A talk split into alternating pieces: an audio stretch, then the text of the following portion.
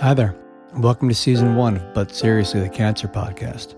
My name is Bert Scholl. I'm a two time cancer survivor, a cancer survivorship coach, and the creator and host of But Seriously the Cancer Podcast.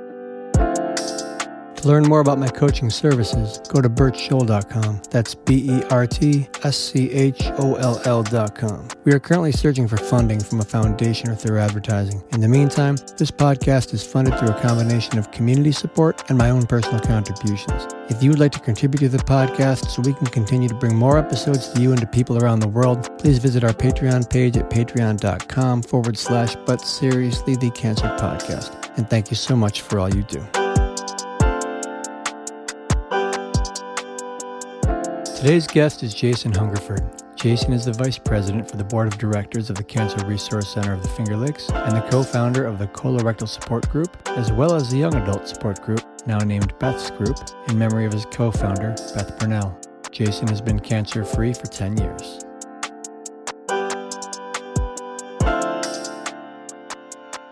Jason, welcome to the podcast. Thanks for having me. Oh, it's great to have you here. So, begin by telling everyone when were you diagnosed and what were you diagnosed with? So, I was diagnosed in 2010, two weeks after turning 33 years old, and I was diagnosed with colorectal cancer. Colorectal cancer, and what was the uh, staging? I was stage 2A. Stage 2A. So, what does stage 2A mean? Stage 2A is it has penetrated one of the layers of the the wall of the colon and, and rectum, but not all the way through. Is my best layman's understanding of stage 2A. There you go. and so the treatment regimen is different depending on what stage of cancer you have. And it's actually also different depending on whether it's classified as colon or rectal. And although it's the same cancer, the placement really matters.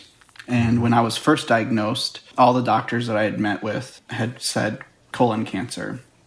Then it wasn't until after my surgery and after I met with the oncologist that he informed me that actually it was rectal cancer. I missed the cutoff by literally half a centimeter. So if it had been stage 2A colon cancer, my treatment would have been different than my stage 2A rectal cancer. Does that make sense? Yes. So, what I'm hearing you say is the half a centimeter required them to do some rectum removal. Correct. Versus just colon removal. That's correct. And for the people who are listening, the rectum is where the stool goes to be held until we find a convenient time to go to the bathroom. That is correct. Yeah, so when you have colon cancer, they can remove part of your colon, and from my understanding, you know the the the rectum function is mostly unaffected. But since they had to cut into some of your rectum, that affected the way you move your bowels. That's correct. So the rectum has uh, serves two purposes. One, as you discussed, storage of the stool, and the second function is actually to help you eliminate uh, the stool. So it gives you that that sort of internal push to to eliminate mm. your bowels. And I'm I'm not unique in in other um, people who've had rectal cancer. You end up with what the doctors call a non-compliant rectum, which basically your rectum doesn't want to do either of the two functions.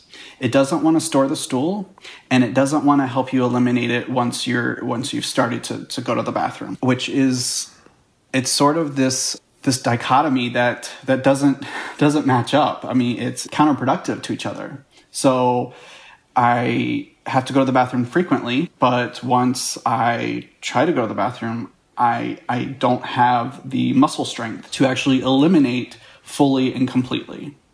Ah. So even though you push, the rectum still doesn't have the would it be the muscle structure? So I, I think it's the combination of the, the muscles. Basically, f- through surgery, you're, you're cutting through the muscles, the nerves, and and then you're connecting two pieces of your body that weren't connected before. So they they cut off. In my case, I had about six inches of my body removed, about an inch from my upper rectum and about five inches from my lower colon. And so the end of my colon was reattached to the the new end of my rectum. But those ends were not connected before. They they had this piece taken out.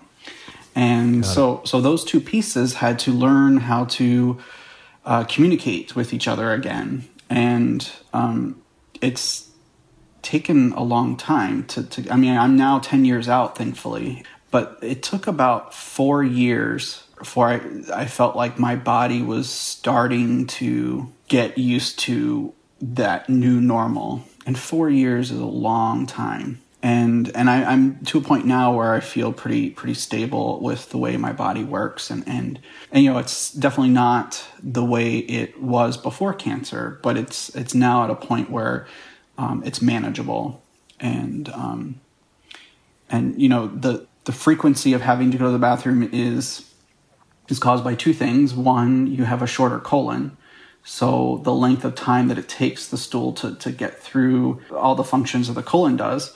Um, is shorter. And then I have less of a rectum, so I have less storage space. Um, so my body triggers the response of, hey, you need to go to the bathroom more frequently. Are there other ways that it's different from the time when you had a full functioning rectum? only to, only to say like shitting is like a primary function of my life now where where it's like before you know yes it's a daily function or whatever that everyone has mm-hmm. to do but it's not something you really think about. It's not really something that you pay attention to. And for the last 10 years it has been on many days my my primary thought. It's it's really at the forefront of of my brain. And my planning of activities centers around timing of eating and timing of when I might need the bathroom. So like I remember in the first couple of years after after my surgery and after my treatment, my husband and I would want to maybe go to a, a dinner and a movie. Well, we couldn't do dinner and a movie. We could we could do a dinner or a movie because at one of those times I would need a bathroom and I would need it for a long time because again the rectum doesn't want to help me eliminate so I could easily be in the bathroom for about an hour. And you know that's not much of a life when you're when you're having to go to the bathroom multiple times a day for long periods of time. And again thankfully now I'm at a point where it's not as bad as it once was. Yeah, that's a huge change. yeah, it, it's a huge change from what it was pre-cancer, definitely, and and it's even a huge change from how my body was, you know, in the first four years after cancer. But that huge change didn't come suddenly. The, the huge change in in the last ten years, it's been slow going for my body to heal and for me to get used to that new normal. So it sounds like the frequency of bathroom use is still greater than what it once was, but it's less than it was the first few years, the first four years out of surgery. That's correct. So, just to put some numbers on it. So, after surgery, I did uh, five and a half weeks of radiation along with oral chemotherapy. And then there was about a six week break. And then I did an additional four months of oral chemotherapy. And oral chemotherapy is just, I, I took a pill instead of having the poison of chemotherapy infused into my vein. So during radiation, that was probably the worst time. I was going to the bathroom literally between 20 and 40 times a day. And this was the pre surgery radiation, yeah? No, so I had surgery first. Okay. Yeah. Yeah. Okay. I had pre surgery chemo and radiation, you know, the five and a half week uh, regimen. And uh, oh my goodness, that was the worst part of the treatment, Yeah. hands down.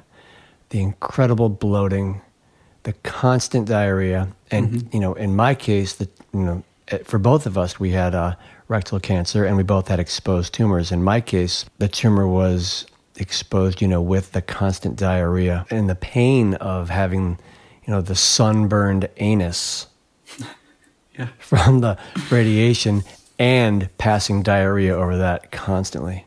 Yeah. That was, uh, I mean, I'm not diminishing your your experience by any means, but it's just, you know, I mean, they're both terrible. Yeah, no, absolutely. Radiation was definitely the worst part of the treatment for all the reasons you just stated. And um, in addition to you know feeling exhausted and and being nauseous all the time, all you know all the things that you typically think of uh, people going through cancer treatment, but on top of that, you know you you have this constant stream of diarrhea that just will not end because that's the part of your body that's being radiated. And um and it's it's it's painful. It's it's um Yeah.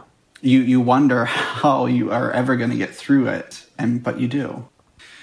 Yeah so i i was going like 20 to 40 times a day um and I, so i i had surgery before my radiation. And in hindsight, I, I sort of wish I had the radiation first and then surgery. Um, there are some there's some additional benefits to that, and, and one of those being that you know radiation really damages the body parts, and if you if your situation is conducive for a pre-surgery radiation, it shrinks the tumor before surgery, so you have less to cut out and then the surgeon can actually cut out the damaged tissue that has been damaged by radiation. Now, I may not be able to cut out 100% of, of the radiation damage because even though the radiation is targeted, it still it, it goes through your body. It doesn't it doesn't hit the area and then stop. It, it goes through the entire body, right? So you can uh, basically everything in the pelvic region is is damaged. So we're talking about different sexual function, uh, kidneys are damaged, your bladder is damaged. All, all those, all that area is is just damaged. But the the surgeon can actually cut out the damaged tissue from the colon and the rectum, and for a lot of people, it gives them a better um, better quality of life afterwards. So I did not have that. I had I had surgery first, so I had my stuff cut out first and then I had radiation, which which means I pretty much have to live with those damaged body parts. So there's no option to go back and have surgery and have more damaged body parts removed. Well, I suppose not that one would want to, but right, right. So that that's the big thing. I, I think I, I mean I suppose I could ask for those uh, body parts to be removed, but then we're talking about even less of a colon and even less of a rectum and even less of uh, quality of life. So um, for me, I think I'll just stick with what I've got and, and be grateful. Yeah, I think a lot of us share that uh, point of view. Like I have a colostomy now. Mm-hmm. Now, if medical science were to find a way to do a rectum transplant, you know, I don't think I would want to go through the surgery again and then have to have it learn to function again. I have a colostomy. Every morning I irrigate, and for those of you who are listening, I basically I give myself an enema first thing in the morning. It fills the bowel. The bowel then responds over a 45 minute period of emptying itself. And then I have emptied my bowel for the day. And, you know, on occasion, you know, there'll be some uh, movement, but for the most part, I don't even think about moving my bowels for the rest of the day. It's that's convenient.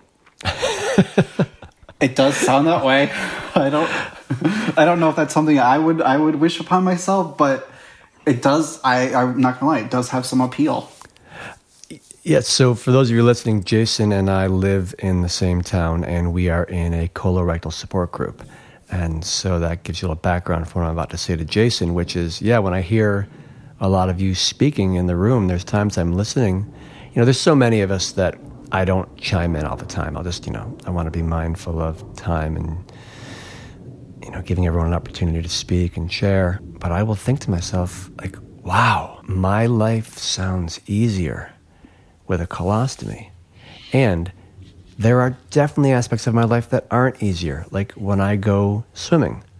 Sure. Jason, it took me years to be comfortable going to the beach, going to the lake, the ocean, a water park and having people see my pouch. Right. Because they look at my pouch, and if they know what it is, the first thing they think is poop. Right. now you and I are both colorectal survivors. We got into this conversation. It's about thirty seconds. You're talking about poop, right? Right. Because that's a huge uh, life change, and, and it makes such a you know um, an impact on us. That that's it's what it's a big part of what our life is about. Just like you said, right? And I hear you saying it's like these are the changes you've endured, and this is as far as you want to go. You don't want to go have you don't want to have more surgery. You don't want to take on a whole new way of moving your bowels. You've kind of you found your your balance. It sounds like you found your your placement with this. Yeah, I think so. And even my gastroenterologist has said that you know there there may be things that we could do to make it even better. There are things um, like different physical therapy things that, that that can be done in that region that some people may benefit from. And I've considered it. I've gotten referrals to two different places for it, and mentally, I just haven't gotten there. I, I, I I'm, I'm I'm at this comfortable plateau and and even though there's this promise of um, having it improve more, I I, don't, I, I can't even explain it. I can't explain the, the mental hurdle that that is. It's, it's part of me just wants to be done with with it all and just be like, you know, this is just the way it is, and it's not perfect, but I can live with it. But I think, like you said, having to to to relearn something and having your body to to readjust to something even even if it is for a greater good and I'm in the end going to like it even better mentally I'm just I'm not ready for that yet. And and I may never. Yeah. It's uh it's hard to explain a major surgery to a person who hasn't had a major surgery. It affects the body the mind the spirit profoundly. Definitely and there's a lot I don't remember about it, but what I do remember is my emotional response to it and, and, and what it took day by day, sometimes hour by hour to get through it. And the months that followed of my abdominal wall stiffening. And because I had my rectum and anus removed, when I would sit, there was you know certain pairs of pants where like you know a pair of Levi's where the stitching in the center would just push up into where the um, stitches were it was so uncomfortable. And, you know, I'm adjusting myself in a chair, not to become a little more comfortable, but so whatever material in the chair isn't pushing up against where the stitches were. And for years, I would stand up and my abdominal wall would not release at the mm. rate the rest of my body would. And I would have to move slowly, otherwise, it would just pull painfully due to the stiffness. Yeah how long did it take you before you your body sort of relearned how to how to do that movement of just getting out of a chair? I think it had to be over a year. I mean, getting I learned to get up slowly. Again, this was in 2008 when I had the surgery, so it was almost 12 years ago. But I do remember you know there's the really slow getting up, you know, from the surgery. And then there's, you know, six months out, still getting up slowly and allowing the abdominal wall time to relax. Uh, you know, a year, you know, there's still being stiffness. If I sit long enough, if I sat long enough, you know, it, I don't know, Jason, it had to be over a year, maybe less than two. And do you still sort of have to mentally think about it? It doesn't happen anymore. Yeah. So I think I think those those little things that people don't realize. You know, after after you have sort of externally recovered from your surgery and and you're getting back into life and you're re-engaging with your your social circles with work and friends and family they they see you they see you that oh you're you're all better life life goes on but life doesn't go on and and I'm so glad that you mentioned the the emotional uh, and the the the mental uh, toll that that surgery takes on your psyche. I mean, it, I, I wouldn't have understood it before my surgery. I would have thought, uh, you know, it's cancer. You don't you don't want this cancer in you. Of course, you're going to have it taken out. But there is an emotional, a surprising emotional attachment to to having a body part removed. A part of you is now gone. And and I don't think I fully appreciated that until a number of years later I had to have a a small suspicious looking mole removed from my back. Mm-hmm. And it's it's a very quick thing that's done in the dermatologist's office. You know, she numbs the back and she just sort of takes a slice of your skin and patches it up and it's all good to go. I was laying face down as she was doing this and I I was crying. Mm-hmm. And I I not from pain but just this it was it was a almost a PTSD reaction. Yep. Here I am again on a table and someone is cutting a part of me and removing it. And and it was not it was not something I was thinking about you know as I was getting on the table or anything. It was it was literally as I could feel the instruments on my body. And and it was just a um it was a reflexive reaction. And i was i was surprised i was surprised that when she was done i was in tears um for for just a little little like just an eighth of an inch of skin gone. And i was in tears. and i was tears and, and it was just it was surprising to me. So so i appreciate you mentioning that that surgery can have that sort that that emotional and psychological uh, impact on you that you don't even don't even know that it's there until perhaps years later. And and if you're fortunate enough you know it's there much sooner because i think you can then deal with it much sooner and sort of process it much sooner. Well you're addressing the memory that arises when you're in a circumstance that's similar to it. When you had that bit of tissue removed from your back you reminded me of the abscess that I had, you know, a number of weeks after my surgery. There was, you know, fluid, pus, you know, building up in the surgery area. So on the same day I went in, my, the nurse practitioner who worked for my surgeon, she removed all the staples. And she told me that they were going to have to stick a needle into uh, my behind, I guess. I I'm not even sure I don't remember. It's been a while ago, but you know, and to put a long needle in there and and with you know empty the abscess, and I said I am going to need some kind of sedative for that, and she said, "Oh yeah, I could see the way you were responding just by the way you're responding to having the staples removed. Uh, that's obvious." And so I'm laying down on a table, and they gave me they found a cocktail of medications. They couldn't. I don't recall why they couldn't just put me out. But I remember them finding a cocktail of medications to give me to sedate me. And anytime they touched my backside, I immediately flinched.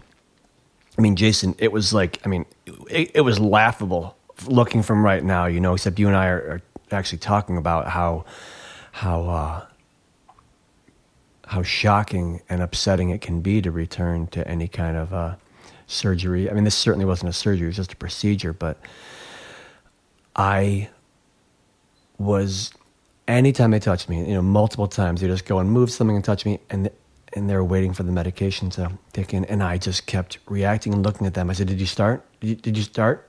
Mm-hmm. Just so panicked. I mean, I was afraid because right. I had had, it, I was so, I was still so deeply connected to the pain that the surgery caused. And uh, I didn't realize that until they were about to stick a needle into me. And then when they did it, I didn't feel it other than the tiniest pinch. And it was not an issue, but like you, the emotional response completely took me over. And my reaction, one could say, written on paper, there'd be no reason for an emotional response. But it brought up everything from the surgery. Right. And it completely took me over. I was embarrassed yeah, I was too. yeah, yeah, yeah. But it's it's real. It's uh, you know. So when I went in, when I had the recurrence, uh, the metastasis to my liver, when I went in for that surgery, I pretty much just compartmentalized, turned it all off, and went in there with a positive attitude, laughing and being cheerful. And because I was just like, I have to do this. It's going to keep me alive. And you know, I, this wasn't conscious thought, but in retrospect, I could see that you know, going into this surgery, like I wasn't willing to make any space for the emotional response to the fact that I was having surgery because I knew post surgery it would all be there. Yeah. Yeah. And I opened my eyes and saw a nurse and reached out my hand to her, and she kind of looked at me, curious what I was doing, and I she took my hand and I just held her hand. Oh, I just nice. wanted a human connection because I was just like, here I am again. In pain. I said something to her. She said, Sir, why are you whispering?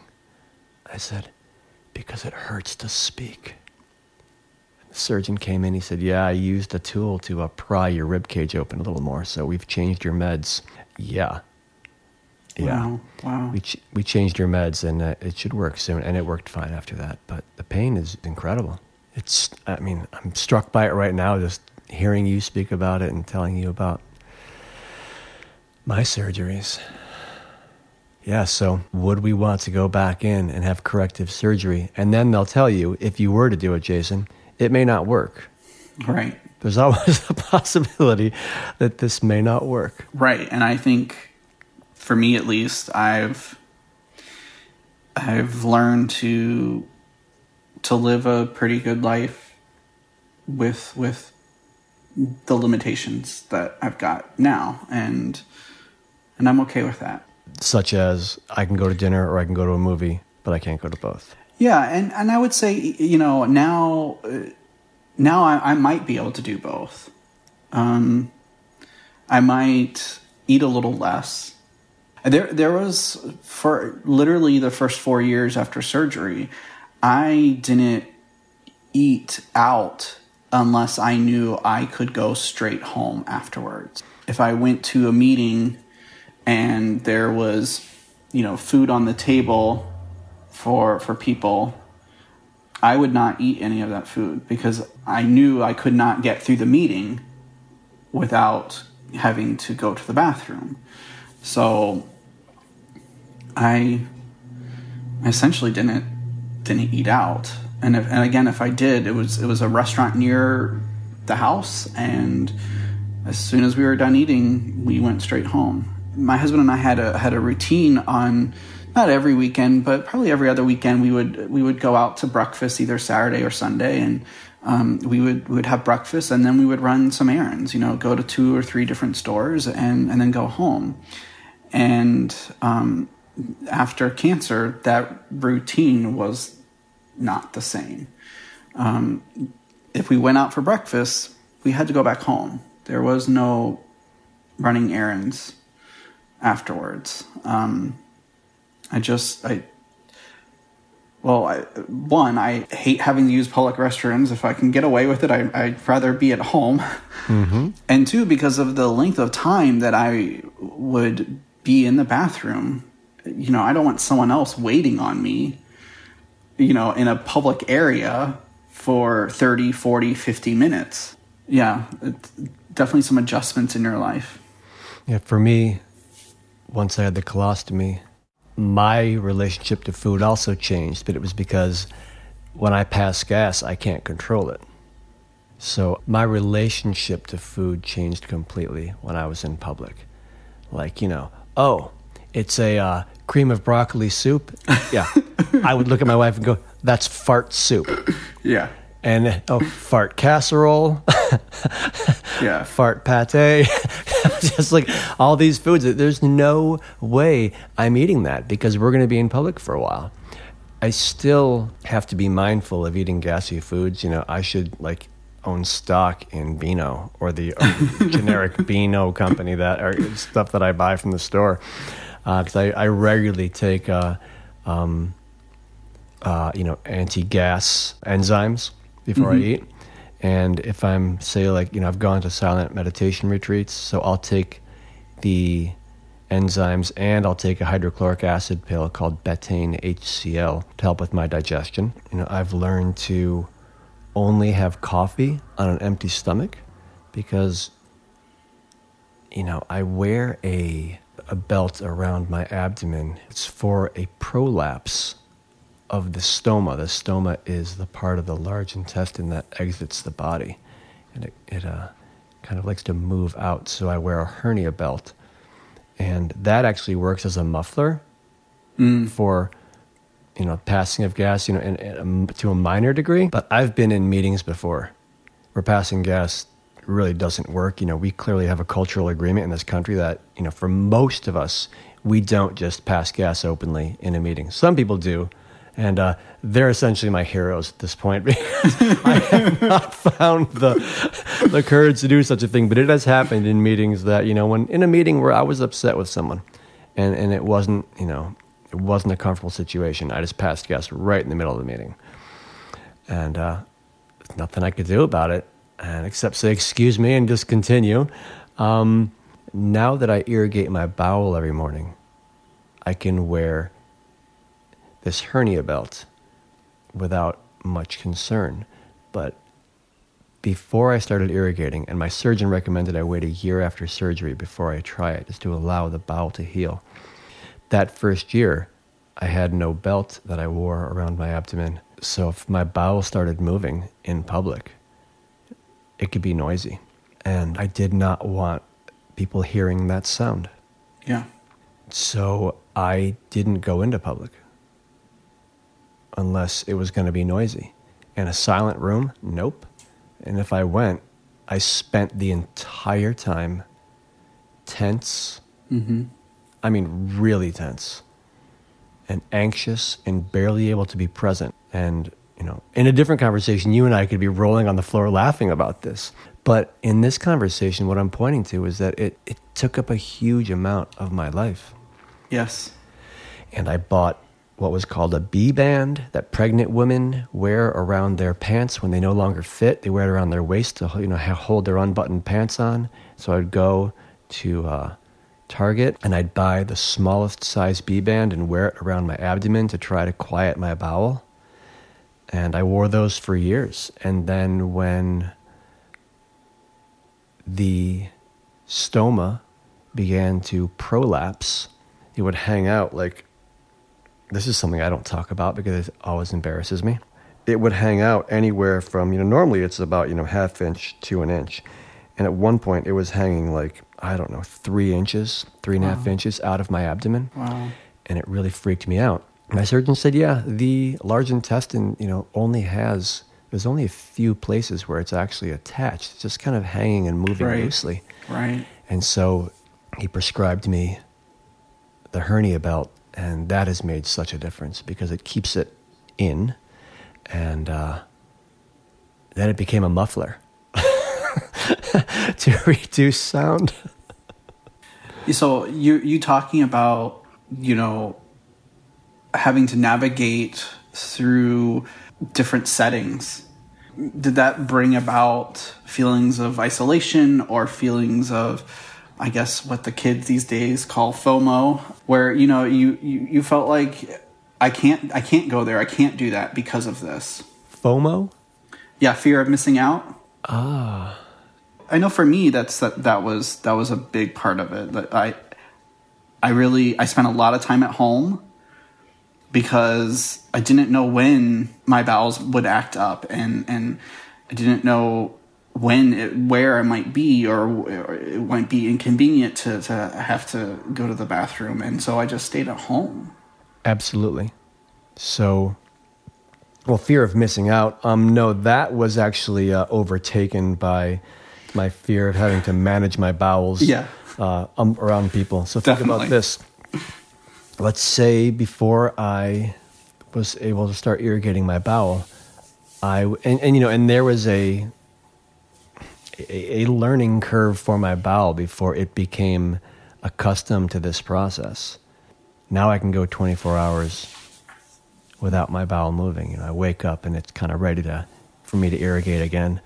Uh, it's beginning the, the movement process, but early on, you know, it would midday, there'd be some movement there. You know, uh, there'd be some stool in my pouch, and prior to irrigating, there was you know my bowels moved whenever they moved. Before surgery, you know, I was a person who would poop three times a day. I was not one of those fortunate folks who they wake up, they poop, and that's their day. I would eat, I'd poop. Very, very, very active system, you know. Have breakfast, I poop. Lunch, I poop. Dinner, I poop. Another meal, probably poop. I just, you know, and so there was that kind of just you know awareness throughout my day but it was just you know there's always bathrooms everywhere it's not something you have to think about um, but if i went to your house and had dinner and then all of a sudden my pouch fills up a little bit i go into your bathroom i empty the pouch into the toilet and then i put on a new pouch and i put the old pouch in a little plastic bag that comes with the pouches but now i don't want to put the pouch into your garbage can. Right. Because I don't want to put my shit into your garbage can. That just doesn't feel right. Mm-hmm. And then it's kind of like when a person puts a diaper into a bag. Like it takes away a lot of the smell. But if I put this bag and double knotted it, you know, twist it up and double knot it and put it in your garbage can, a day or two later, you might start smelling something that smells like a diaper. Yeah. And that came from me. Right. I'm not going to do that. So then I would have a, I, I carry around a little uh, bag, a little like a little uh, little. I was going to call it a pouch, but that would get confusing. It's kind of like you know I don't know. It, it's it's bigger than a wallet, smaller than a purse, and it has my extra pouches and uh, the wafers that that attaches to. The wafer attaches to my skin, and then the pouch attaches to that. It has the bags and everything in it. I'd have some deodorant that I could put in there. There's also a carbon filter on the pouch when I pass gas. You know, the smell wouldn't come out. But a little deodorant never hurts because the carbon filters are not 100%. They're like 99, but uh, they're not always 100% effective. So I would walk out of the bathroom and I would, you know, after tying up the pouch in this little bag, not wanting to put it in your wastebasket, you know, a public bathroom, sure but in someone's home, no. So then it goes into my little bag. Now, I don't want that sitting by the table. Right.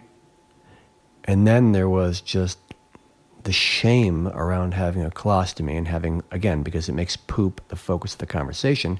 So there are times I wouldn't want to go to someone's house because if I had to change my pouch, I didn't want them to see the little black bag that I carried around because that would be an acknowledgement that I had a pouch. Now, at this point in my life, Jason, I don't care if anybody knows I have a pouch. Yes, I poop into a bag, and, and, and, and that's just my life. But when it first started, there was a whole lot of shame around pooping. Yeah. And I think, you know, in our culture, that's not uncommon. But for me, it was just, you know, magnified. Of course. And so I wouldn't go to people's houses. I didn't go to people's houses unless we were really close. And even then, sometimes I'd get a little embarrassed. And it took a long time. And I still won't leave, you know, if my bowels move during the day, which is less common now, but, you know, we all have our moments, I still won't leave a bag in your wastebasket in your bathroom.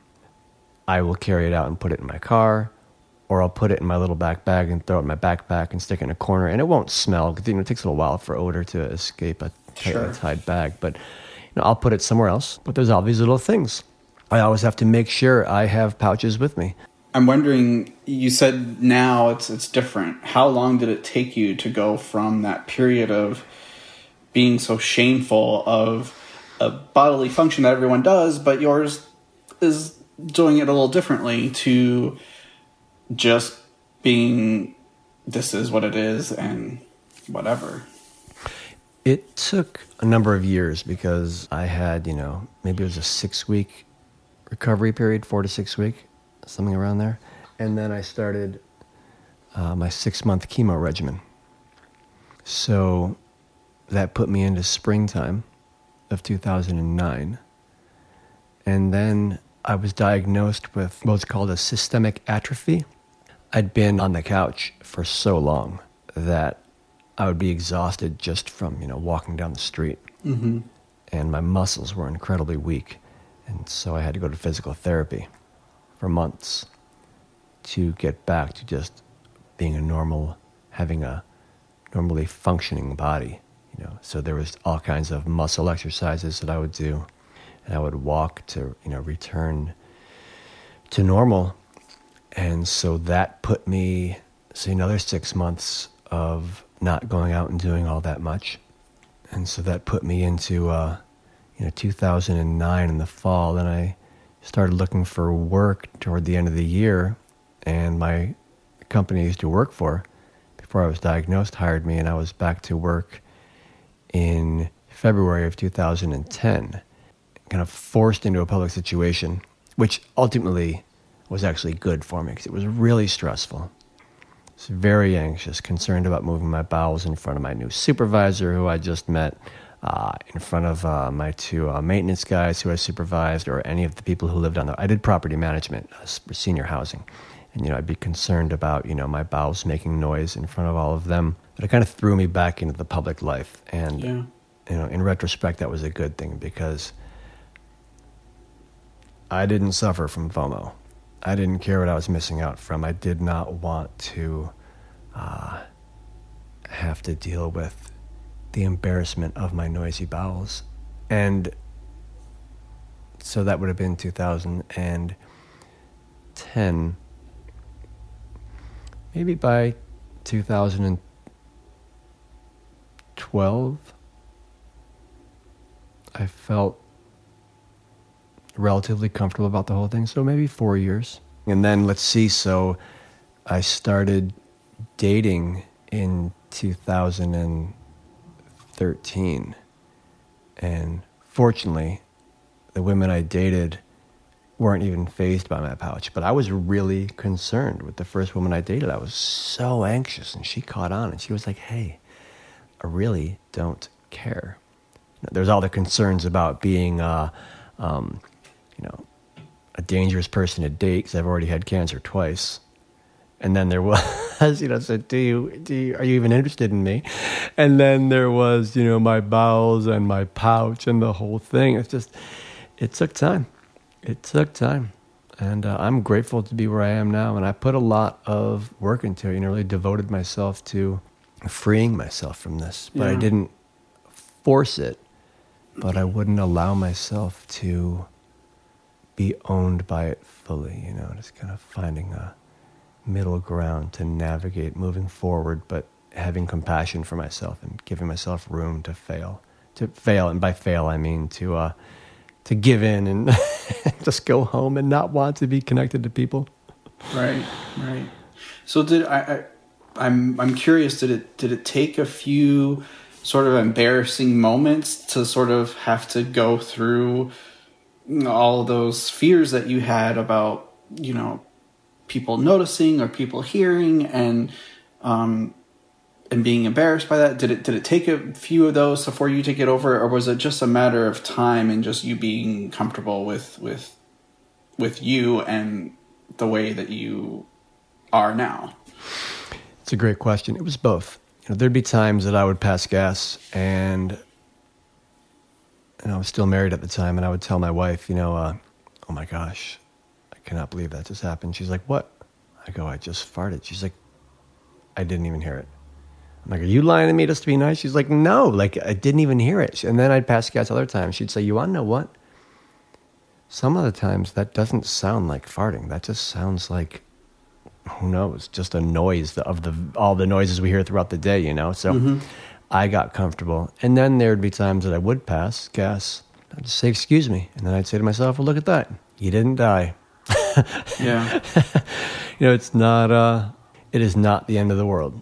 I'm I'm glad that you mentioned dating because and I don't know how comfortable you are talking yeah. about this openly, yeah. but I think that has always been one of my one of my big fears of um, if I ever had to have a colostomy bag, being intimate with somebody and and just like getting over getting over that and and and having a partner that is not fazed by it. And um, if you're comfortable doing so can you speak a little bit about that and, and what it took for you and and and just navigating that with with with different people? Yes so that's a great question i'm glad you asked. I'm happy to talk about it in 2000 and I think it was 13, I dated, I think I dated four different women and uh, intimate with each one of them. And what I noticed was, you know, occasionally I'll just look down and make sure my pouch is still staying on.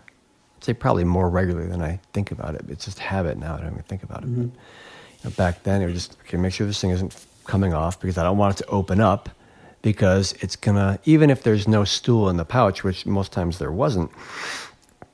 The stoma, the part of the intestine that comes out of the abdomen, it still smells like your bowel, so I wouldn't want it to open. Over time, I just realized that it's not a big deal to me, and the women I was intimate with weren't bothered by it. There was one woman, uh, she knew I had the pouch, and I took off my clothes, and I was down to my underwear and a t-shirt. I took off my t-shirt, and then took off the the belt, the hernia belt, and she just looked at me and she's like, "Whoa, whoa, whoa! Well, you can't just do that." And instead of having compassion for her and recognizing that it was a bit of a hurdle for her, I just said, sure, I can. And then she just kind of shut down. Mm. And, and she acknowledged that she shut down. And uh, in that moment, I had compassion for her because I recognized I didn't step into it slowly. And I think for me, that's part of that's part of my personality. Like I've always been a shy person, and at a young age, how I learned to deal with my shyness was by just throwing myself into a public situation and saying, Hi, you doing? I'm Bert. Nice to meet you. And so when I get shy or uncomfortable, that's how I tend to you know, navigate it. And that's clearly what I did in that moment. And it didn't work for her. And, you know, a week or so later, the two of us went for a walk. And I told her, if you had done that, if if you were the first woman I dated after my marriage, you would have crushed me. Yeah. And and I laughed and she laughed because it's not the case and I was okay. But I get it. I get it. For some people, it's just it's a lot to see, and because the brain is doing all the computing, it's like, okay. That's your large intestine. That's your bowels. Like, wait, hold on. And so, for all the women I dated except for her, no one shared any concerns or worries. And if someone were to find out that I had the pouch and it didn't work for them, I would be okay with that. You know, I might be disappointed if I really liked the woman, but it's, you know, we all can deal with what we can deal with. And it's not yeah. personal to me. It's not right. me that it's just, it's just, you know, it's just that, the, the pouch, the colostomy. It might just be, you know, confronting. It might be difficult for a person to deal with. But I don't have an issue with it now. Okay, and there's I don't wear the hernia belt when I'm having sex, and that allows gas to occasionally move out of my bowels. So occasionally I'll be having sex and I'll fart and I'll look at the woman with me and say, whoops. and in the early days, I was like, oh my gosh, I'm so sorry. And I remember a woman looked at me, she's like, dude, I really don't care. okay.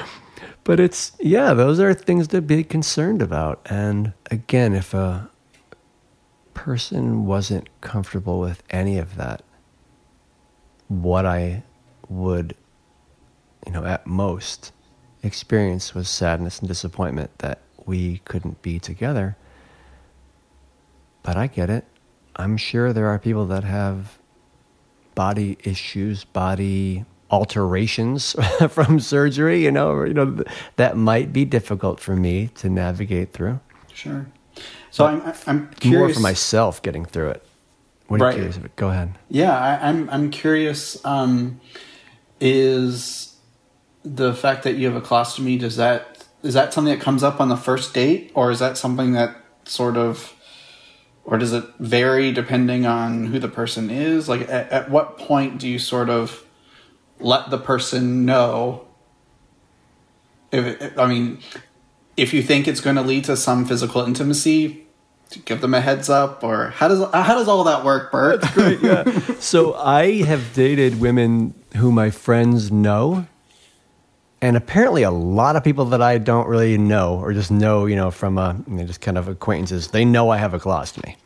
So apparently people share about it. And, uh, you know, when I was in my 20s, I knew someone told me, like, oh, I met this person. And they're like, oh, yeah, that person, they have a colostomy. Do you know that? I'm like, no, what's a colostomy? And they told me all about it. Like, people like to chat about those things, I guess. So, yeah, I, I guess it's public knowledge to some degree. Um, that said, I'm open about it. I don't hide it. So I Right. think people are also comfortable saying, I, you know, I'm, I'd love to be a fly on the wall. I'm curious what the conversations are. Maybe it's just uh, curiosity. Who knows? No one's ever told me. But for me, I just share it when it seems appropriate. Like there'll be times that we will be, I've been, you know, sitting somewhere with a woman and then I'll just kind of be pushing on my abdomen or whatever, and she might say, What? And I'll say, Oh, I have a colostomy. And it just felt kind of weird for a moment, which is my, you know, code for I think I was about to pass gas and I didn't want to. But I don't want to say that to a woman that's getting to know. Right. And she'll say, Oh, you have a colostomy? I'll say, Yeah. Oh, why do you, I, I had cancer, you know, in 2007. And I just, I'm just open about it. And I, you know, I imagine there may be people who, when they hear that I had cancer, they're going to be like, whoops, nope, not going to date someone who has cancer. Have I met someone who said that? No. But I'm open to it. You know, I'm not, I don't uh, have an issue with a person who wouldn't want to see me as a, as high risk. And I've had it twice. And so then that will come up. And if, if we talk more about it, say, yeah, I've had it a couple times. And then maybe I'll make a little joke like, yeah, I'm, uh, uh, I, I might be a little dangerous to date. I just have it show up naturally in the conversation as part of getting to know me. The same thing Yeah. goes with the colostomy. One woman, we were starting to be intimate for the first time, and I just said, I just want you to know I got a whole very busy torso. There's a whole lot going on down here between my scars. I have a colostomy. I got. She's like, okay. And then when she saw it, she just she didn't give it any thought. So are people curious? Do they, they do they want to like look at it, examine it, or do they sort of want to just ignore it? Do you think? I have found later on in the dating process that women have been curious about it but didn't want to ask. Mm-hmm. Even though I was clearly comfortable with them asking, they weren't comfortable themselves asking. And I think, you know, if I had to guess, it's because it has to do with the bowel and with pooping. And, Sure. you know, if I had something coming out of my chest, you know, they might ask me all kinds of questions. what is that? What's that for? Right.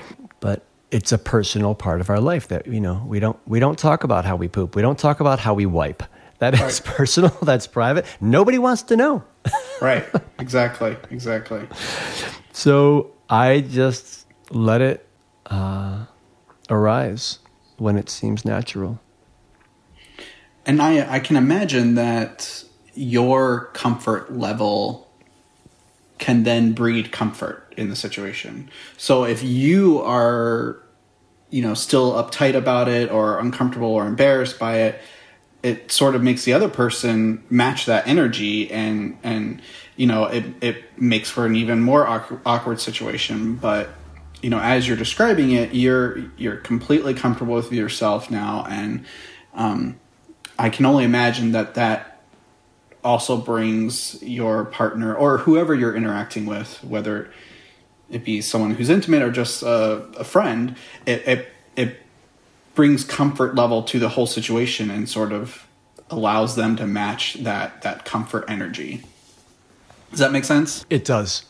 I know from times in my past that when I was uncomfortable with my pouch, you know, people were visibly uncomfortable in a in response, in acknowledgement, you know, to my being uncomfortable. You know, whenever a person gets uncomfortable with a situation, you know, we either just kind of intentionally step over it and ignore it as a courtesy to them to not try to draw attention to it, right? Or mm-hmm. if it's obvious, then we just find our own way to be supportive, to not make it worse, right? And then we have our own levels of discomfort and all the thoughts going on in our mind and how we don't want to add to it or you know whatever it's bringing up for us so yeah when i would get uncomfortable other people would sometimes do the same if they were friends you know they might chime in and say hey bert like don't worry about it you know it's uh, Right. And, you know, when early on I'd say, oh, well, I'm not worried about it, which is, you know, your way of saying, I'm incredibly worried about it. And I don't even have the courage to admit that I'm worried about it. right. right. Yeah. So, yeah, there's, there's so many ways of finding my way through. And do you feel your cancer experience has sort of helped you navigate in other areas of your life in a that have nothing to do with cancer? Like lessons learned or or or things that you you learned about yourself during your cancer experience that you've been able to apply to different areas of your life? So in the area of confidence and self-love it has definitely provided me an efficient curriculum to self-growth. Uh, you know i had to learn to not have my confidence be based on how other people were responding to me. How so? By noticing how my confidence had been based on how others were responding to me. And to get that, you know, my body is the way that it is. And I noticed, I was on a silent retreat and I was noticing the noise of other people's bodies. And when you're on a silent retreat, it brings all of your judgment and evaluation and everything to the forefront of your mind, and it can become quite difficult. Uh, you know, I, went, I raised my hand and went and sat with the teacher. I'm like, I'm sitting here judging everybody. I'm judging everyone in the room for everything. And she was able to direct me to see how that's, you know, what that was. It was just a projection of my own self judgment. So I noticed that I judged the noises people people's bodies make. I'm like, okay, so clearly I judge myself around the noises my body makes. Mm. And when it came to self love, what I really realized what got clear for me. For me, how I experience it is that self love is getting that there's nothing to fix about myself and that's my physical body and all its noises. That's the times when I communicate with someone and I do a bad job and then I have to apologize or choose to apologize because it didn't go well or maybe it hurt their feelings. You know, I was a little reactive and wasn't thinking clearly. And so, how cancer and this colostomy provided that for me is that the way to go through my life and not have shame or embarrassment or concern about the colostomy or about the fact that I've had cancer twice and could be a high risk date and all of that is that it had me eventually accept myself. And then that had me have compassion for myself, which then had me have a lot more compassion for the world. Because as we soften to ourselves, you know, we soften to the world. And it's made living in this world easier because I recognize that there's so much I'm dealing with as a human being, you know, that when we max out on what we're dealing with inside, we project it out onto the world. Perfect example, you know, we're in the coronavirus right now, and mm-hmm. it's and, and, it's difficult emotionally, and we're a lot of us are isolated, and there's so many things we're not doing. And you go out, I go out in the world to the grocery store, and people are getting near me and they're not being mindful of this six foot space. And I'm wearing a mask and, and you know, and uh, keeping my hands sanitized and spending as little time and going as infrequently to the grocery store as possible. And someone's getting in my space and starts walking towards me. And then I get annoyed at that person. And after I left the store, what I realized is, well, Bert, you didn't feel comfortable speaking up when that person got within six feet of you and kept walking. So you got upset with him. But that's because you didn't want to have to get uncomfortable and say, hey, could you please stop? Because that's a socially awkward thing to do. Right. And there's a big learning curve right now. And right. I don't want to be the one who's after teaching, who can teach somebody. Then they get embarrassed and they say something short to me. And then there's this whole thing. Did any of that happen? No, I have no idea if it would have happened because I didn't bother. When we get maxed out, with what life is providing, we start projecting our upset onto others. And when I had to deal with my colostomy and farting in public and not wanting to use people's bathrooms and, you know, going to the beach and like for five years after my, my recurrence, you know, I had a hepatic artery pump the size of a hockey puck in my abdomen because that was a secondary form of chemotherapy that I received, in addition to the chemotherapy that was pumped into my veins, and I had a port in my chest, and that was in for five years. So I had a pouch, a hepatic artery pump in my abdomen, I had a port. All these things were protruding from my skin. I had a huge surgery, uh, um, a scar down my abdomen. And I just kept being invited by life to not judge my own body and my own self. And as I said, as I stopped doing that, I stopped judging others. And when I've been in moments of the deepest amounts of compassion for myself, it's when I have the most compassion for the world.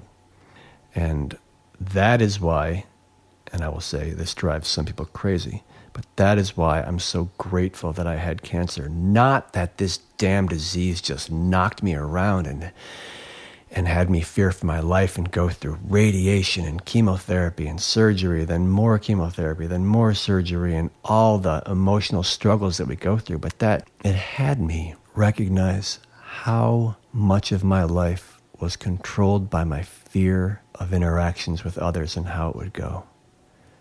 And I think as a combination of growing up and getting older, but also having this diagnosis, I was like, you want to know what?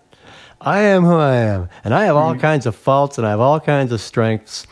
And they make me exactly who I am. And I wouldn't be myself without the person who occasionally says something that hurts someone's feelings. And I wouldn't be myself if I wasn't the person who had the capacity to coach people who are going through difficult situations and be available to them. It, it's all part of the package. And right. it's not something for me to wish hadn't happened because I can't change it. And that's where a lot of my freedom came from was the fact that I can't do anything about this. If I could do something about it, then I'd get upset. But like, you know, that's a little bit of a generalization because, you know, like when I got diagnosed, sure, there were times I would get upset. But the trajectory that I was on always would return to gratitude and a recognition that, you know, don't get upset about what you can't control. You know, how about you? I resonate with with that so completely, and um, you know, I think certainly while going through treatment and radiation, as we already discussed, was like the worst part of our treatments. You know, there were there was a lot of crying. There was a lot of mm-hmm. praying to God, saying, you know, why me? You know, I'm a good person. Why did you do this to me? Like, you know, there was a lot of that, yeah. a lot of it. But there was also a recognition uh, and and certainly just a a spiritual faith in in myself that that I really leaned heavily on that something was waiting for me on the other side of, of mm. this cancer and Agreed. I didn't know what it was, and and I I just sort of allowed myself to believe that this was the price of admission. Like this this is what I had to go through to to get to wherever I was going. And it feels horrible right now. Um, but it won't always be this way. This is this is temporary. Everything in life is temporary, right?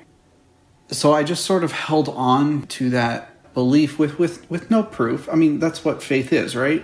Mm-hmm. And and you know, maybe I get a sign here or there that sort of um, bolstered my faith, but certainly, like you, I'm I'm I'm grateful. I'm I'm grateful not only um, to to be alive and to be on on the other side and have no evidence of disease and to to to, to be healthy but I'm I'm actually grateful for this horrible thing that happened to me. I, I, I wish I wish it, it, didn't have to happen. I wish that I could have reaped all the benefits um, that I've recognized in my life um, after cancer without having to go through cancer. But it doesn't it doesn't work that way, right? you know, it's yeah. life is this two sided coin. You have to take the negative and the positive. You you cannot take one without the other. And and also you and this is this is easier said when there's time and space from the the traumatic event. But you can't just focus on the negative while you're going through this horrible thing. It it, it will crush you. And and find whatever little little thing that you can hold on to to get you through those negative times, those those really really hard, difficult times. Um, and just just hold on to that. And I think certainly through I, I certainly have met a lot of people um, that are dear to me um, and that I wouldn't have met had I not had cancer. Our lives would just wouldn't have intersected, and um, and I, I, I really believe that you know people enter each other's lives for for a reason, and we sort of can bounce off of each other. Our our energies sort of bounce off each other and sort of uh, just slightly redirect where we need to go. And and I'm I'm grateful for the people in my life that sort of have bounced off of me and, and guided me that way and and and I bounced off of them and guided them to to a better life for them. And my husband died two and a half years ago, and um, I I wouldn't have thought this, but my cancer experience really helped me through my grief and my mourning of the loss of my husband. There was there was a lot of similar feelings that I had. I, I felt like one, my life instantly changed. Cancer was never part of my life plan. I did not plan on my husband dying the day that he died. Um, and and suddenly everything that I was worried about the day before didn't mm. matter.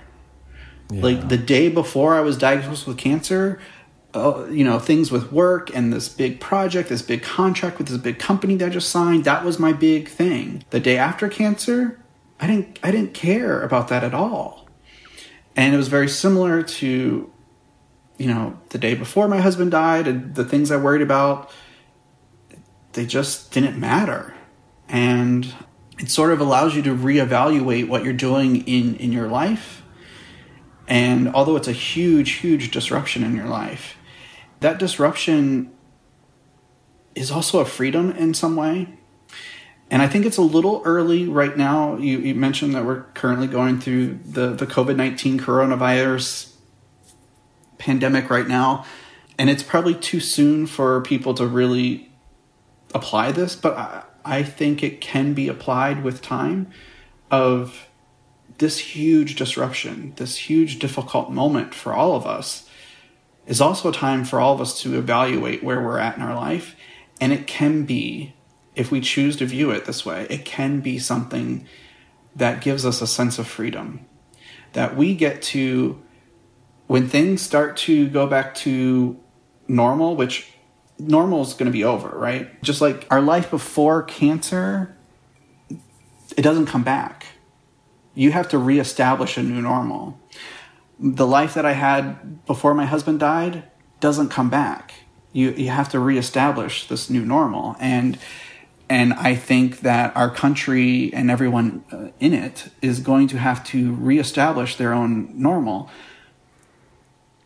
But that that gives us this new freedom that we we get to we get to decide. We get to decide what we want our lives to look like. We get to decide, oh, that doesn't work for me anymore that doesn't apply to me anymore. That's not how I want to live anymore. And it can it can be this this this sense of freedom. And I think during during some really tough days after after my husband died, I really just I really leaned on the cancer experience. And and I, I thankfully I, I sort of pretty immediately recognized that the feelings were similar. And it gave me comfort because I knew I had gotten through to the other side and reestablish a life that that was good. And so that gave me hope during this really this time of such despair and not knowing what am i going to do without my life partner that i've been with for 19 years uh, that, that wow. i that i i grew up with you know that's suddenly gone. But i knew i was going to be okay. And, and i knew that because in cancer i this part of me was ripped out I had, I had to learn to redo these things. My life was forever changed. But I was still able to live a good life. And that, that gave me the, that cancer experience gave me the strength that I needed through this other experience that had nothing to do with cancer. And there was additional level of gratitude for having that cancer experience of thank you. Thank you for giving that to me so that I could have learned that lesson so that this part isn't so hard. That this part, I have something to lean on. I have this confidence in me that I'm going to be okay. And I, and I get to, in time, reevaluate what I want my new life to be and though I miss my husband so dearly every single day, there is a sense of freedom. There is a sense of freedom that I get to I get to redo a part of my life. You know, maybe my job doesn't work for me anymore. Maybe maybe the things I was doing doesn't work for me anymore. It also allowed me to, to learn how to say no more freely but it, it just sort of gives you this space. You're forced into it by you know this isn't something you planned or a mm-hmm. goal that you set. You are forced into it. But once you sort of accept that that's where you're at it's a very freeing uh, feeling and empowering that you you have you have you have this god-given opportunity to to redo the stuff in your life that just didn't work for you. And maybe that's that's too too over the top positive, but like no, it's inspiring, man. Yeah, and, but that that's that's that's really what what I what I lived.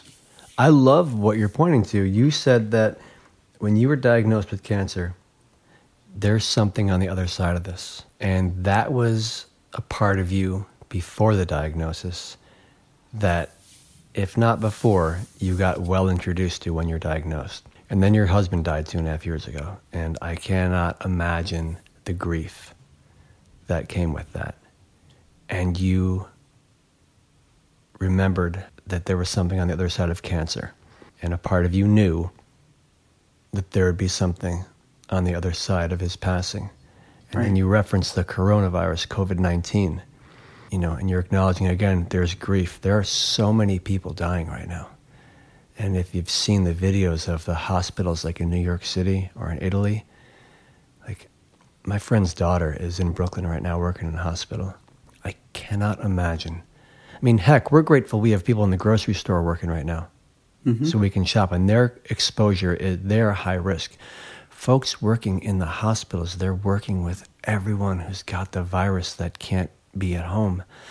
I mean, there's incredible grief, and yet on the other side of that is a new culture, a new country, a new way of living. I just had a conversation, a coaching conversation with someone, and she was acknowledging that in the company she works for, they're already noticing that they are operating at what, 90% right now, with everyone working from home, and they're already seeing where certain parts of their daily routine that were costing them hours, costing them time and money are completely unnecessary.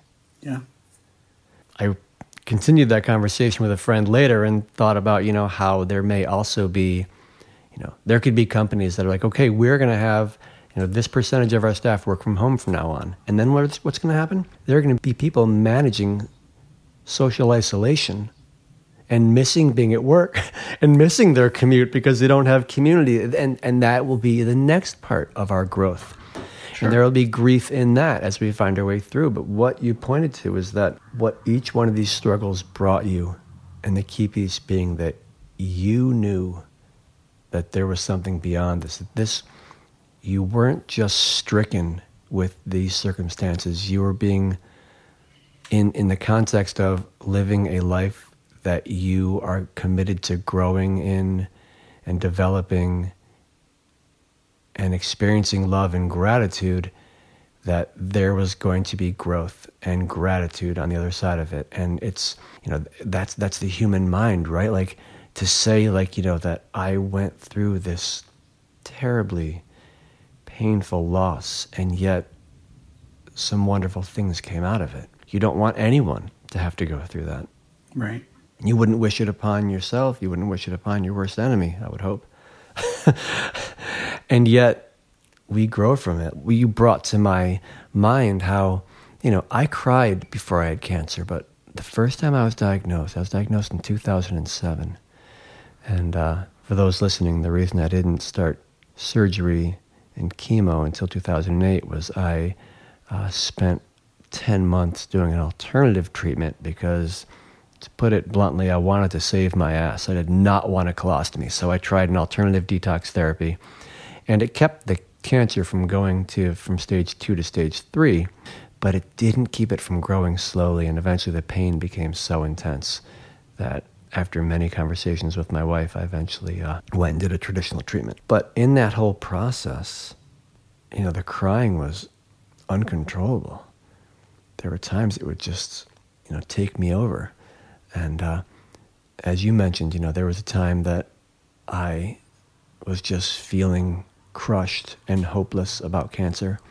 And, you know, the kids were home and my wife was home. So I went into the bathroom and I started crying. And then I just kind of sunk down to my knees and was crying. And then I started praying that I would live. And then I started begging and I'm sobbing and begging to God, like, please let me live. And even that, that's not something that I don't want to remember, that I don't want to feel again. I mean, experience again, no, but like, that was a passionate expression of life. Mm-hmm. And tears are a passionate expression of life as much as laughter and joy you know, no, I'm not, you know, I'm not living in, in a magical mindset. I don't want to be on my knees sobbing, begging for life. And after it was over, I could see, like, yeah, that's part of the experience. That's part of living. That's not something to not experience. That's not life not happening well. That's not life going wrong. That's life. That's, that's a piece of life, and, and, and it's precious, and it hurts, and it's terrifying But life, if you look around, is full of preciously, painfully terrifying experiences that happen all the time. It's people say, "Well, why is that happening?" I'm like, "Well, maybe that's not. I'm not saying I like it, but it's it is part of this world, and we will always, at the same time, push for these things to not happen, for people sure. to not have to have pain and suffering. But it's part of the package, and." crying became a daily practice for me. And I would cry tears of joy and laughter. I'd cry tears yeah. of sadness. I'd weep if I saw something happening in someone's life that made me sad. But I found a relationship with crying that wasn't, crying stopped being wrong. Yeah. Crying became part of self expression. And so now, if, you know, I was in my studio I was blowing glass. I had hot molten glass in my hand, and I'm talking with my shop mates. This is early on while we were still working. And I turned to my shop mate. It was on the Friday, I think, that Governor Cuomo said, I'm telling all essential workforce to no longer work as of, you know, Sunday, whatever that date was, March something. And I turned to him and I was talking, and suddenly I started crying. And he's like, "Oh, buddy," and he goes to give me a hug, and I'm like, "Oh shit, we just hugged each other like we are not supposed to do that."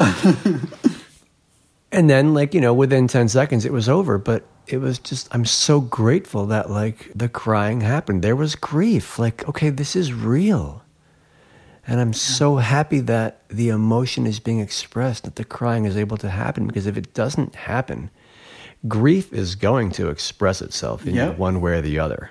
Yeah. And I, I, I, believe that grief will express itself in physical illness if we don't express it. So it's wonderful. You know, all the things you talked about from your cancer to the loss of your husband to COVID 19, like there's grief in all of it. And I hope yeah. that people are, if they haven't had it, I hope they're finding the capacity to express the grief and to get that, no, you're feeling this grief, you're crying. There's nothing wrong with that. It's actually a, a healthy expression of a Uh, in response to what's happening to our lives, to the world. Yeah, and certainly having all the the positive thoughts of gratitude and, and all that stuff. That's not that's not how it always was hundred percent. Like you, like I said before, life is this two sided coin. You you take the the negative and the positive. So like right now dealing with all the shutdowns and the quarantine and all just the the unknown about our, our future there's a lot of anxiety I'm feeling right now. There's a lot of sadness. There's a lot of grief. There's a lot of mourning. There's a lot of just being scared. Um, but there's also there's gratitude. There's I'm I have a home. I I'm I'm healthy. I've I have the ability to work from home. Like there are a lot of good things that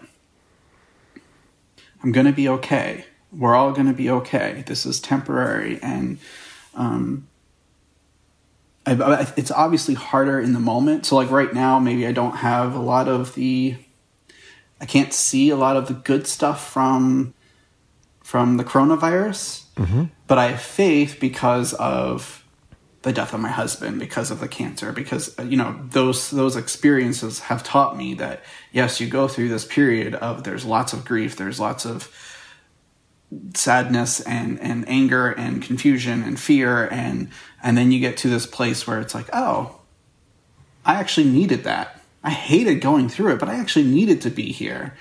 And um and then you you feel you feel grateful for it. You feel grateful for that experience. And like you said it, it, and right now there is this collective because normally we're just each individually going through our lives and we have these dramatic and traumatic events happen.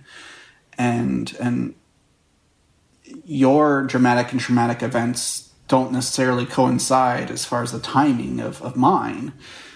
But now we're all we're all in this together mm. right? We're all experiencing these same feelings together. And and i think that that allows us to sort of be connected in ways that that we weren't before um, it allows us to, to lean on each other in ways that we may not have done before. And it also allows us to have the discussion of what things do we want to leave behind. Now that now that you know we've essentially life has been put on this dramatic pause, not planned, not this wasn't a goal that we had. How do we want to emerge from this? And I think it's a, it's a it's obviously a relevant discussion in in that aspect but like i have experience in this because because of the cancer and because of of my husband's death like I, so i'm sort of waiting for that that phase where we collectively can start talking about it. and some people are um, talking about okay well what do we want our healthcare system look like what do we want our our um, our social safety nets to, to look like. And I think those those discussions are healthy and, and hopefully it'll bring about something positive. And and um but right now it's going to be really hard. It's it's hard watching all the, those numbers just keep going up. The number of cases, the number of deaths. And then then when I think about those deaths, those people are dying alone they don't they're not having their families their families can't be in the room. And then their families can't hold a funeral for them. The the bodies are in refrigerated trucks. It's terrible. Like like it's it's overwhelming it's overwhelming. sadness. And and i can't imagine and i hope i hope to god that i i don't have to experience that directly. I hope that someone i love and care about and know is is not affected by this, but chances are it will. And um, it's just really hard right now for for for all of us, I think. Sorry, I sort of derailed the, the cancer conversation into that, but you know, in some ways it relates. We're, we're talking about when we're talking about cancer and everything that we have gone through. We're talking about life know, there's there's really no. It, it brings you into every aspect of your life, and there's nothing that we talk about when it comes to cancer that hasn't touched some part of our life. And you had me thinking, like, you know, if someone I love was alone and dying from this virus, I'm like, okay, where could I get all the garb and put it on and seal myself up and look like medical staff and sneak in there and be like, this person is not dying by themselves. You know what I mean? It's just the, it's the kind of thinking that's coming up as you're talking about it. It's it's tragic. It's heartbreaking. And as you said, I do look forward to the growth of us as individuals and us as a country and a culture. I'm hoping that people start to notice what we don't need in our life that we thought we needed before COVID 19. Yeah. You know, I used to do all these things and I've actually found myself happy. I'm enjoying my alone time. You know, for myself, I would used to walk regularly and then, you know, I'd hike, get exercise, and then I kind of started not walking so much, and then I pretty much just stopped. And this, this, uh, where are we now? We're in the springtime, so you know, in the spring I started walking a little bit more on my lunch break. But since this virus started, and I started getting anxious and concerned, I feel it build up in my body. Uh, when my father was dying, my siblings and stepmom and I were all sitting around him, and every once in a while, I would just start crying, and I would feel all the ache and tightness suddenly release from my body. And I noticed the pattern. And so then, when I'd feel the ache and tightness in my body, I'd be looking at him, I'd presence myself to the grief and the pain of losing him. I'd start sobbing, and all the pain, all the tightness, and the aching in my body would go away. it almost seemed a kind of, a little bit uh you know impersonal you know i was like you know making myself cry to make this ache go away and when this self-isolation began and hearing all the news about all the loss and the pain and the concern about my financial future, I would feel this tightness in my body. And I'm like, you know, now this isn't crying, this is the need for movement. And I'm now walking two to four miles a day joyfully. Mm-hmm. I, I haven't made time for that kind of walking in my life prior to COVID 19.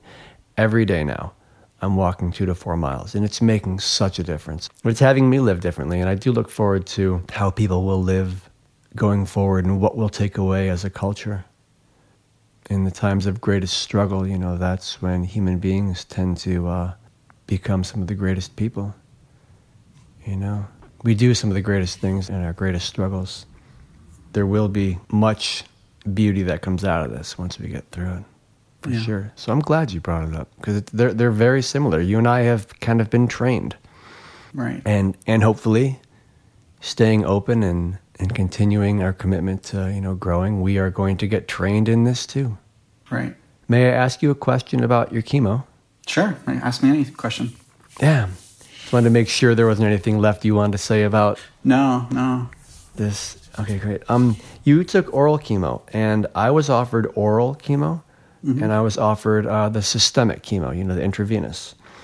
And I heard about some of the side effects from the oral chemotherapy, like skin can peel from the palms and from the heels, and that just scared me half to death. I'm like, nope, not doing that.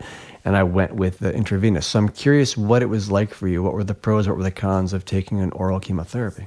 So initially, um, it was planned that I was going to have um, it, it, chemotherapy that was going to be infused. And um, Infusions, uh, yes, that's what it's called. Yeah, and so I, but I had already planned to get a second opinion, and um, the oncologists here, uh, rightly so, advised me, look, if you're going to get a second opinion, please do, but go get a second opinion from an oncologist that only does colorectal. Um, you know, my oncologist here in Ithaca was a general oncologist, and and he said if you're going to get a second opinion, you should get someone who only deals with colorectal cancer. So that's what I did, and when I had my second opinion, she agreed with everything, uh, the treatment plan that my local oncologist had come up with, except for the the route of the chemotherapy. And she said, I would, in your situation, I would recommend oral chemotherapy. The studies have shown it's it's just as, as effective, and you know it's it's easier to, to, to do, and it's it's for some people it's less side effects. And I didn't even know that taking a pill was an option. Hmm. And I was like, well, if it's it's the same, I for me it was like, who wouldn't choose a pill? Mm-hmm. So I went back to the local oncologist and I said, look, you know, here's what she said. but I also I deferred to him and I said, if you feel strongly about me doing infusion rather than doing it by pill, I will go with what what you what you say. And and he said, no, I don't feel strongly about it. And I said, okay, pill it is. So the side effects that I had within just the first few days, I did develop uh, mouth sores. And um, so the oncologists encourage you to report your side effects immediately. Whatever side effects that mm. you are having, whether it be from radiation or chemotherapy, report them immediately. Um, because oftentimes there are ways for them to mitigate them, and it can be with additional prescriptions to to help with the symptoms or it can be you know maybe they need to lower the the dosage of your chemotherapy or if you're getting it infused maybe they need to lower the rate at which it gets entered into your body. Um, so that that's always important to to let your doctors know about that. So so I did and I got a prescription for this mouthwash. And within just a couple days, the mouth sores were gone. They never came back. And the only other thing that I really um, the side effect that, that was I guess bothersome was was I had started to develop neuropathy and it was towards the end of my treatment and different people experience neuropathy differently some people uh, have sensitivity to heat or cold some people if they get neuropathy in their feet describe uh, walking on clouds. For me it was it's it started my fingertips. And what for me what it felt like is if you'd ever cut your fingernails a little too short and you sort of like cut into the meat of the, the nail you know what i'm talking mm-hmm. about? And then the, like, oh, your yeah. finger your fingertips hurt for a couple days right? So that's what it felt like to me. And i have a job where i'm at my computer all day and i'm typing and it was like with every touch of my finger down onto the keyboard, it it was just this intense pain. Oh my goodness! And so I reported it, and um, like I said, it was it was kind of towards the end of my treatment, and so my doctor actually ended my treatment two to three weeks early. As soon as I reported the neuropathy, he ended the treatment.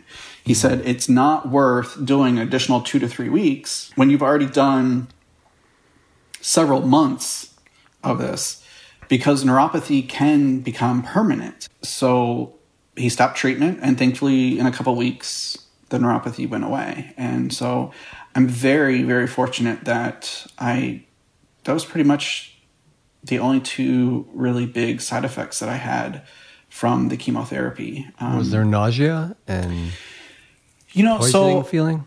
Most of my nausea came from the radiation. How many weeks of chemo did you do? So I had I did five and a half weeks of radiation, and I did oral chemo during that time, and then there was a six week break where I did nothing, and then I did four months of additional oral chemotherapy. So total like five and a half, six months total. And you didn't have a lot of nausea from it. You know, occasionally, but most of it came just during the time that I had radiation when I was having radiation, I you I lucky was, dog. I was very nauseous, and I would get sick over just smells. But once the radiation ended, I felt like, for the most part, uh, things were okay. With I didn't have a lot of the side effects from from the chemotherapy alone. I was uh, on six months of post surgery chemotherapy, and I was laid out. I was on my back. I was miserable, so sick. But the neuropathy for me was different. It was a tingling sensation, and in my hands and in my feet, it felt like I was walking on, you know, round stones that had a layer of like cotton balls on top of it, something like that. You know, it's an odd. There's like a, could tell there was like a little insulation between the experience of what was between my feet and the ground. When the tingling started, the first time I had my first diagnosis, my oncologist uh, changed the cocktail. And then the second time I received chemo for my second diagnosis, I had a different doctor, an oncologist in Memorial Sloan Kettering, and she changed the cocktail and reduced a certain part of the uh, chemo so it, it wouldn't get worse. a- as you saw a uh, colorectal oncologist, it's nice when you get to connect with them because you know, they see so much of it and they have so much they can provide you, even as something as simple as her saying to you, oral, systemic, you know, whichever one you want is fine. Right. I'd heard this woman telling me how uh, the skin was peeling off of the heels of her feet. And I was just, that was enough for me. I said, when I was told there was a possibility of that, I'm like, done, check, please. No, thank you. Yeah, but it, when they give you the list of side effects from the systemic chemo, I mean, that's a long list. When they give you this list of possible side effects from radiation, sure. it's sure. a long list. And of course, not everyone's going to experience every side effect and, and every medication has side effects and, and, and some people experience them and others don't. And, um, yeah, I, I could certainly see how that, that would scare you away. I, I guess thankfully I, uh, I didn't, didn't know anybody who had done yeah my type of oral chemotherapy so i didn't have any um, horror stories to, to steer me away and i think for me when I so when I was first diagnosed and I first met with the surgeon, I was told, "Hey, I, I think I could, this, I think this can be cured from surgery alone, and depending on these certain factors, um, a lot of it had to do with the size of the tumor. If if it's you know, and the clean margins that you get from from surgery." But he he said, you know, there's a possibility that you won't even need to have chemotherapy or radiation. And in my mind, it was just like, oh, well, then this isn't cancer. Like this is just mm-hmm. I'm just going in just for for surgery, and I, I've had other you know minor surgeries before. This is I got this. This isn't really cancer because I won't have to have that that experience of poisoning your body. Yeah. And so I was um, I was so confident that, you know, after the surgery and they came back and they said, your lymph nodes are clear. Because that was another thing. He said, you know, if it's not in your lymph nodes, then surgery alone will be fine. And when they said your lymph nodes are clear, I just, I was cheering and, you know, in my hospital sure. bed, it's just cheering and I, I was so happy. And, but then the very next day, uh, the surgeon came in uh, to my room and handed me a piece of paper and and he said, I, am recommending that you have chemo and radiation. And and I, I just felt like, you know, hey, buddy, that wasn't part of the deal. the deal was if lymph nodes were clear, if you got clear margins, that, you know, I would just have surgery and be done. And that's when I, you know, after I was finally discharged from the hospital, I, I went home and started doing research on stage 2A colon cancer. And everything that I researched had said that in most situations, chemo and radiation wasn't wasn't needed. That surgery alone would be fine. And when I met with the oncologist, that was the information that I was armed with. Mm-hmm. And that's when he told me, well, actually, it's it's rectal cancer because of the the tumor placement.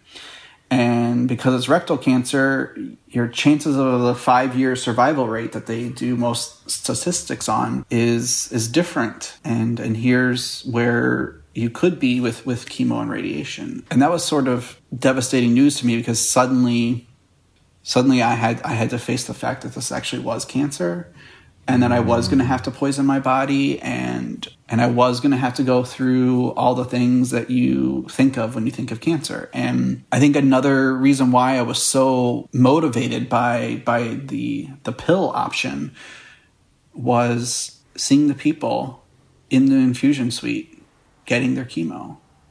I didn't I didn't want to be that person. I didn't want to be I didn't want to be sick.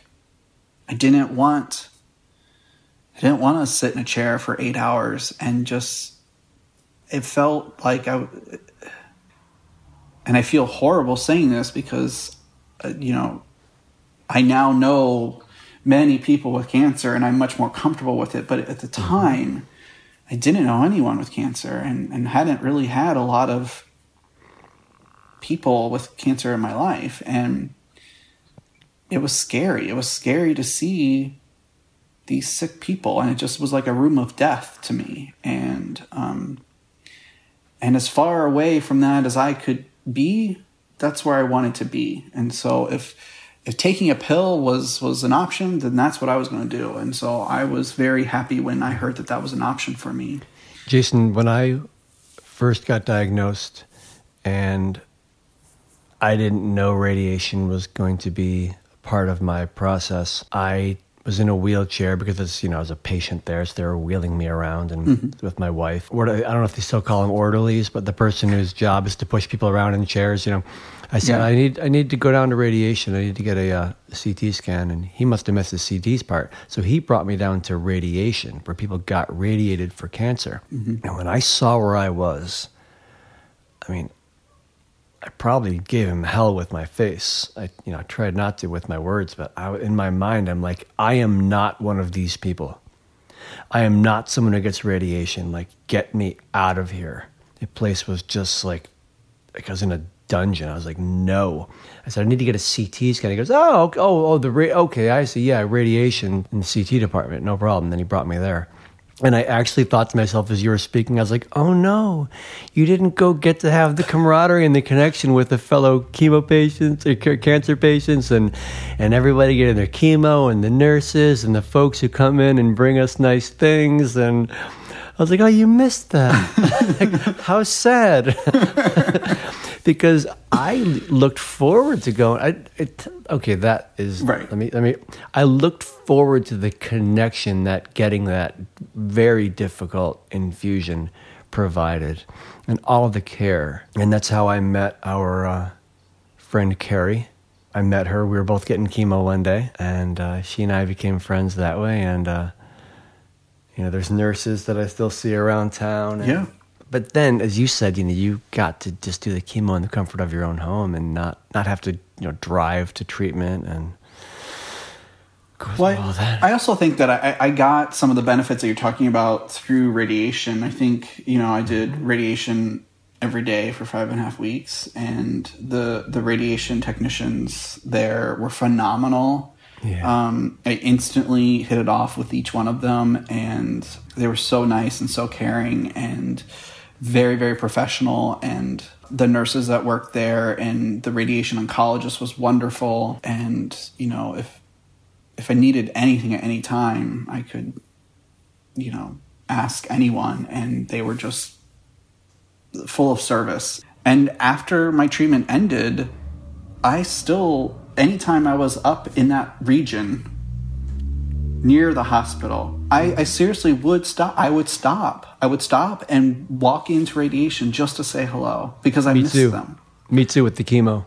Yeah, and and you know it was it was weird to to not have them in your daily life anymore and and I, I just i really i missed them i missed that comfort and i missed the laughs and the security that that i felt with them, the safety that I felt with them. Yeah, when I stopped going to chemotherapy and said, okay, you're cancer free, ring the bell, congratulations, off you go. I would go back for routine checkups and I would go back to the chemo infusion room because I missed the connection. And I will talk with people about that who are going in for lots of regular chemo treatments. I'll let them know there's like there's kind of like a void when you're done. You know, you miss the uh, support and the care. Part of my personality, I didn't, you know, I felt demasculinized, um, emasculated when I got care. Uh, from the nurses and doctors, you know, they'd say, "How are you feeling?" and I wouldn't give them honest answers at first because I, you know, I can handle this. And over time, you know, I started acknowledging, okay, this is the side effect I'm feeling. This is how I'm feeling emotionally. And uh, it was a learning curve, you know, and allowing myself to be honest about how I felt. You know, I, you know, grew up under the illusion in this culture that as a man, you are strong and you push through things. And I learned through my cancer treatment and through chemo, especially, what does this being a man even mean? Right you know, like I, I, I just, but in that time period, it felt emasculating, and I would say how I was feeling and what I was going through, and it was difficult, and it was worth it. I mean, since that time, you know, it's been many years, and I've come to not give a damn what being a man is. I'm me. And if I'm Right. masculine to one person and not masculine to another, fantastic. Do with it what you will. I know that mind, my mind is constantly evaluating and judging um, whether I want to do it or not. You know, it's constantly chattering away, um, evaluating people, and I can choose to listen to it or not. But it was a, it, it was a, uh, a difficult time and uh, finding my way through that and letting myself be cared for and saying what I was actually feeling. Yeah. And, uh, you know, my wife was with me when they asked me what my pain was. And I said, oh, it's like a three. She's like, sweetheart, you're on like 10 milligrams of morphine a day. It took a while for me to learn to, to put it bluntly, to be honest about what I was going through. I think our society and our societal culture does such a disservice to men in, in what you just described because what you described, men are less likely to see the doctor sooner. It's it's something that they hide or it's no big deal or I can get through it. And and as a result, if it is a cancer diagnosis, it's it's often it's later down the line. As we all know, the earlier you can catch cancer, the better outcome you have. And you know the whole men don't express feelings, that whole thing. Um, it's cancer can be isolating, even even even Yeah. if even if you have the supportive community, even if you have the support of a of a loving partner, it's still isolating because it's it's it's you that is happening to. It's um, you know you can have the loving support of family and friends, but it's it's happening to you, and um, there there and as we've discussed, the, there's so many emotional aspects to it. And if you're not already comfortable with expressing those emotions, Yeah. I I can't imagine what your cancer experience is going to be like. And and You're still alone. Yeah, It's ha- only happening to you when it's your cancer. No matter what support you get, it's still you alone going through it with support. And if you don't speak about what you're going through, just be stoic. yeah, No, thank you. yeah, and there's no reason for it. And I think I I I sort of feel and and maybe this is uh, too optimistic, but I, I feel like there is sort of a a cultural shift away from that and more towards you know that you know being able to cry as you said is is just an expression of a self-expression of, of life. And and and that that's not it shouldn't be viewed as not being masculine or or being able to, to be in touch with how you're feeling is mm-hmm. shouldn't be viewed as feminine or masculine or Right. And and even if it is everybody's got a mix of masculine and feminine. Like like Yeah. it's okay. You you no man is going to be 100% masculine. Like it's okay to embrace that I, I'm me that this is my mix. And there's a lot to to be gained from from being honest as you said of of how you're feeling physically and emotionally. And you don't have to feel so alone. Yeah. And that's really why I decided to do this podcast because, for starters, I want people to have the connection that so many of us have with the conversations we have with one another. Because there are people who don't speak openly about what they're going through. Right. And I want them to be able to hear the conversations we have and hopefully get some connection, uh, hopefully walk away with some insight into uh, how to navigate a diagnosis and the treatment. I also want to contribute to the evolution of the cultural conversation about cancer, where we, you know, address you know some of the barriers to navigating a diagnosis well. And as men, we are aware of the masculinity barriers that can Right. get in our way. I would, uh, you know, the nurses would be talking with me, and the ones that I could, that I guessed and you know picked up on that it would be okay with, you know, I would make little, uh, you know, innuendo jokes about things they would say, and they'd laugh and roll their eyes at me. And then one day I mentioned to one of the nurses, I said, You know why I do this? And she's like, Well, I go, I make all these jokes. I said, Because I feel emasculated. Like I feel ashamed that I'm being fully cared for and telling you every little thing that I'm feeling. And she looked at me and she's like, First of all, I can't believe you're even telling me this. but thank you. Thank you for acknowledging that. And, uh, you know, I want anyone who hears this to come away with something that forwards the cultural conversation about cancer and uh, gives them a little more freedom in their diagnosis. And uh, with each experience shared and question asked, you know, you asked me questions I hadn't thought about in years. And I hope that we can just continue to uh, bring more and more awareness to people and create more connection as people go through this, whether it's the treatment itself or the, you know, post cancer survivorship. Yeah. Whatever it is, because you know, we don't want people to go through this alone. And as we acknowledge, there is a certain degree of alone that cannot be avoided because it's your di- it's you going through the diagnosis. But we can support each other. Thank you so much, my friend, for being on the podcast today. Yes, it's been great. Thank you really enjoyed this conversation. It's a it's a privilege of mine that I get to have you know two hour conversations with people about this because you know how often do we we never almost never sit down and talk this long. It's a right. So I feel like I'm the lucky one, and I hope that uh, you are as appreciative Definitely. as I am, and that you got something out of this. Definitely. Thank you so much. All right, Jason. Take care.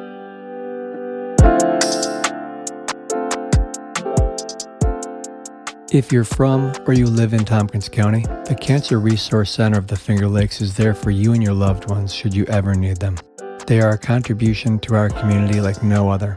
So please go to crcfl.net to make a contribution and learn more about what they provide cancer survivors every single day.